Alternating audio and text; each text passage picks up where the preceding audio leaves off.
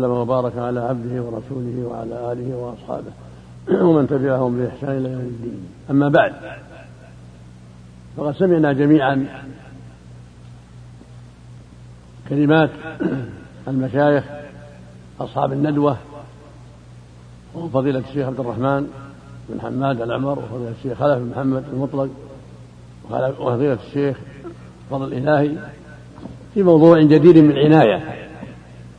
وهو موضوع تسهيل الزواج والمبادرة إليه وبيان أسبابه. لا ريب أن تسهيل أسباب الزواج والعناية بذلك والمبادرة بالزواج أمر مطلوب شرعا. قد أوضح المشايخ وفقهم الله وضعف مثوبتهم كثيرا من أسباب التسهيل وما يجب من المبادرة بالزواج وما ينبغي أن يتعاطاه الأولياء في ذلك وما ينبغي للمجتمع من التعاون في هذا الأمر المطلوب شرعا. والله جل وعلا أوضح لعباده شرعية النكاح وبعض فوائده وأوضح نبيه صلى الله عليه وسلم ذلك وبين الكثير من فوائده. فالواجب على المجتمع الإسلامي أينما كان أن يعنى بهذا الأمر وأن يسهل أسبابه وأن يحصل التعاون في ذلك. والواجب على كل فرد أن يبادر بالنكاح ما دامت عنده الشهوة والرغبة في النكاح لأن الله قال وأنكحوا الآن منكم والصالحين من عبادكم وإمائكم إن يكونوا فقراء يغنيهم الله بفضله. كثير من الناس قد يتعلل بالفقر فالله وعد الناكح بالغناء.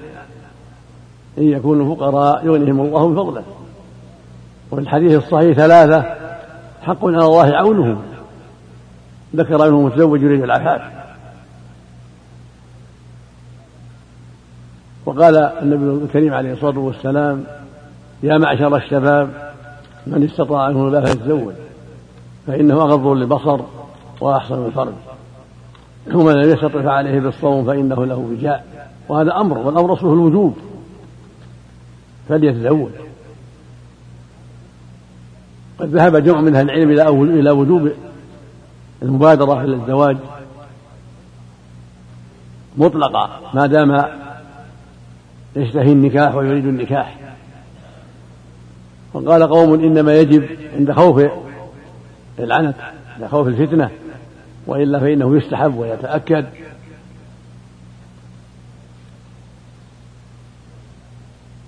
فالواجب على الشباب والفتيات البدار بالزواج وعدم التعلل بالعلل التي لا وجه لها شرعا. قد أوضح المشايخ في ندوتهم كثيرا من العلل التي لا وجه لها من ذلك اعتذار بعضهم بإكمال الدراسة واعتذار بعضهم بكونه فقيرا وكونه لا يستطيع النكاح بسبب المؤونة وهو لو حاول لوجد ويتيسر له الأسباب ولكنه معرض. وهكذا في الفتيات قد تعتذر بالدراسة قد تعتذر بالوظيفة وأنها تدرس إلى غير ذلك من الأعذار التي لا ينبغي أن يلتفت إليها. ولم تكن الدراسة يوما ما مانعة من الزواج. إذا صدقت الرابة وحصلت القدرة فالواجب على المسلمين جميعا التعاون في هذا الأمر وتسهيل أسباب النكاح من تخفيف الولائم وتخفيف المهور والتعاون على البر والتقوى. والله جل وعلا لم يحد للمهر حدا ولكن الرسول صلى الله عليه وسلم رغب في تسهيل خير الصداقة يسر كما جاء في الحديث عنه عليه الصلاة والسلام والحديث الآخر التمس ولو خاتما من حديد وزوج من عجز على تعليم المرأة. القرآن. اللفظ الآخر علمها من القرآن. فالواجب هو التسهيل والتيسير بالطرق الممكنة. ومن أصعب الأمور التي تعطل النكاح المبالغة في المهور والولائم. فالمشروع لأهل البنت وللرجل التعاون على التخفيف والتيسير. الله يقول وتعاونوا على البر والتقوى. فمن التعاون على البر والتقوى تسهيل الأمور في هذا السبيل من جهة المهر ومن جهة الوليمة.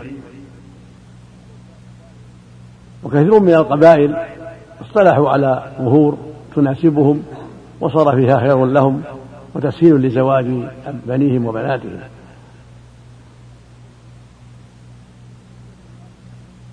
ولولي الأمر أن ينظر في ذلك ويحدد ما يرى مراعيا للمصلحة العامة وتسهيل الزواج وعدم وضع العواقل في طريقه.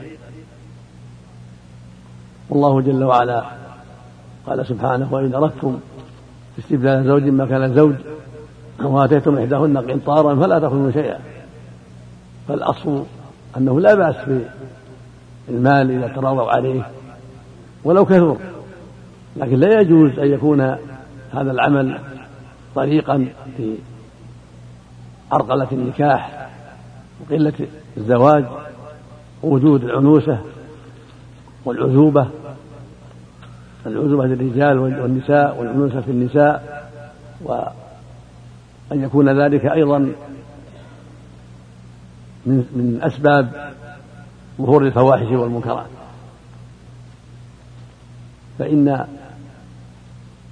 الإنسان إذا لم يتيسر له الطريق الشرعي فقد يزين له الشيطان الطريق الآخر سواء كان رجلا أو امرأة. والواقع شاهد بذلك. فلا يليق بالمؤمن ولا بالمؤمنة التعرض لأسباب الخطر. بل ينبغي للمؤمن أن يسعى في أسباب السلامة بكل ما يستطيع وللمؤمنة كذلك. ولا مانع أن يخطب الرجل لبنته وأخته من يراه صالحا ويساعد في تخفيف المهر. وهكذا الرجل يبذل المستطاع في التماس المرأة الصالحة ولو بالاستدانة والله يوفي عنه ويقضي عنه ولا يتعطل. يقول النبي صلى الله عليه وسلم من أخذ أموال الناس يريد أداءها أدى الله عنه. خرجه البخاري في الصحيح. المهم الحرص وبذل الوسع في تسهيل الزواج والمبادرة إليه من الصنفين. ومتى صدقت الرابة وصلحت النية يسر الله الأمور وقضى الحاجات. ولا يجوز أبدا الاعتذار بالدراسة ولا بالتدريس. فالزواج يعين على الدراسة وعلى التدريس ولا يمنع. فإذا تزوج أمكنه أن يكمل وأمكنها أن تكمل. ثم لو فرضنا أنه لا يستطيع أن يكمل فلا حرج. أخذ من الدراسة ما تيسر وفي إمكانه حضور حلقات العلم والاستفادة مما يذاع وينشر من حلقات العلم والندوات العلمية وغير ذلك ويتفرغ لطلب طلب الرزق أن يقوم على أهله لأنه في حاجة أن يقوم على أهله. وفيما أوضحه المشايخ جزاهم الله خيرا الكفاية في هذا الباب. لمن صدق في طلب الزواج وأخلص لله في ذلك وصدقت رغبته. ومن ذلك أيضا من أسباب تقليل العنوسة والقضاء على الكثير منها ومن أسباب أيضا عفة الرجال عفة الشباب التعدد كما سمعتم. بعض الرجال لا تكفيه الواحدة. فقد تصاب بالمرض ويعتريها الحيض والنفاس. هو في حاجة إلى قضاء وطنه وإلى البعد عن أسباب الخطر خطر الفاحشة. فالتعدد فيه مصالح للجميع للرجل والمرأة جميعا. هو يحفظ فرجه ويغض بصره ويكتفي بالحلال عن الحرام. والمرأة كذلك. فنصف الرجل وثلث الرجل وربع الرجل خير لها خير لها من لا شيء خير لها من الجلوس أو التعرض لفتنة والله جل وعلا شرع التعدد ودعا إليه. فقال سبحانه وإن خفتم أن لا تصلوا اليتامى فانكحوا ما طاب لكم من النساء. مثنى وثلاث ورباع.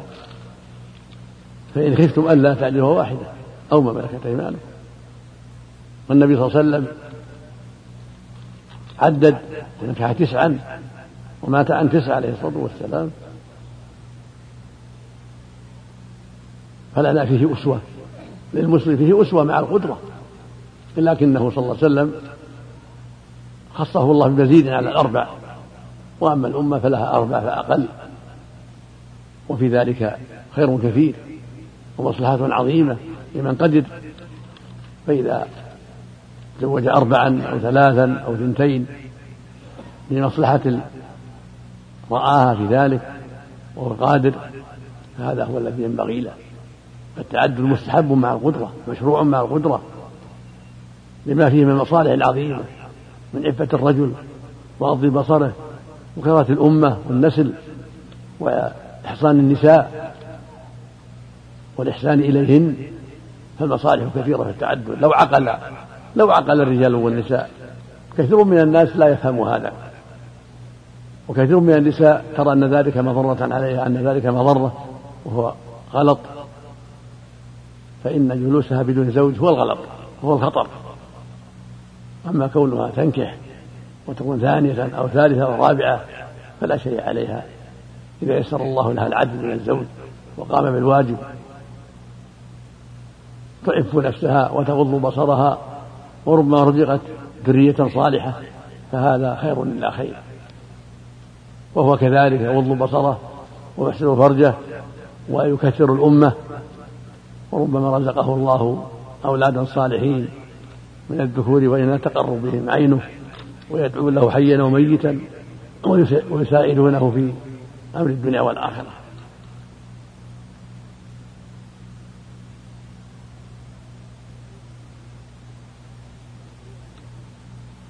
ولو قيل بالوجوب وجوب التعدد عند الحاجة لكان له وجه. فالذي لا تكفيه المرأة ويخشى على نفسه يجب عليه التعدد مع القدرة. ما الذي يمنع؟ ما لا يتم الواجب إلا به واجب. إذا كان قادرا والمرأة الواحدة لا تحسنه وجب عليه يسعى في طريق الإحصان بالزوجة الثانية والثالثة والرابعة حتى لا يقع في المحلول. وعلى النساء أن يتعقلن هذا الأمر.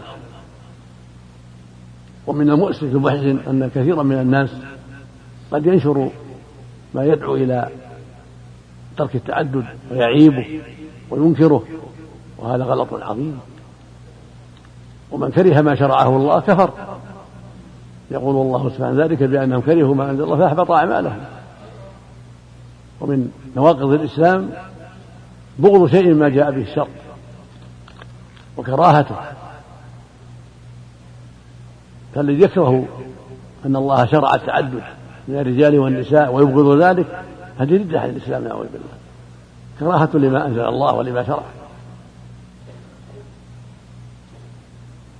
فالواجب على المؤمن والمؤمنة التعقل والنظر والحرص والحرص على موافقة الشرع والأخذ به والحذر مما يخالفه. كما يجب حفظ اللسان وحفظ القلب عما يخالف أمر الله وعما يجيب سخط الله وعما يجيب الردة عن الإسلام. فاحفظ قلبك واحفظ جوارحك واحفظ لسانك. وحاسب نفسك. لا تقول إلا عن بصيرة ولا تعمل إلا عن بصيرة ولا تعتقد إلا عن بصيرة. وهؤلاء الذين يكتبون في كراهة التعدد أو يبثون من طريق التلفاز أو الإذاعة عليهم نصيبهم من الإثم والجريمة. وهم على خطر عظيم إذا كرهوا ذلك ونفروا من ذلك وهم يعلمون أن الله شرعه. وهم على خطر عظيم من الردة عن الإسلام والمجيء بنقض من نواقض الإسلام.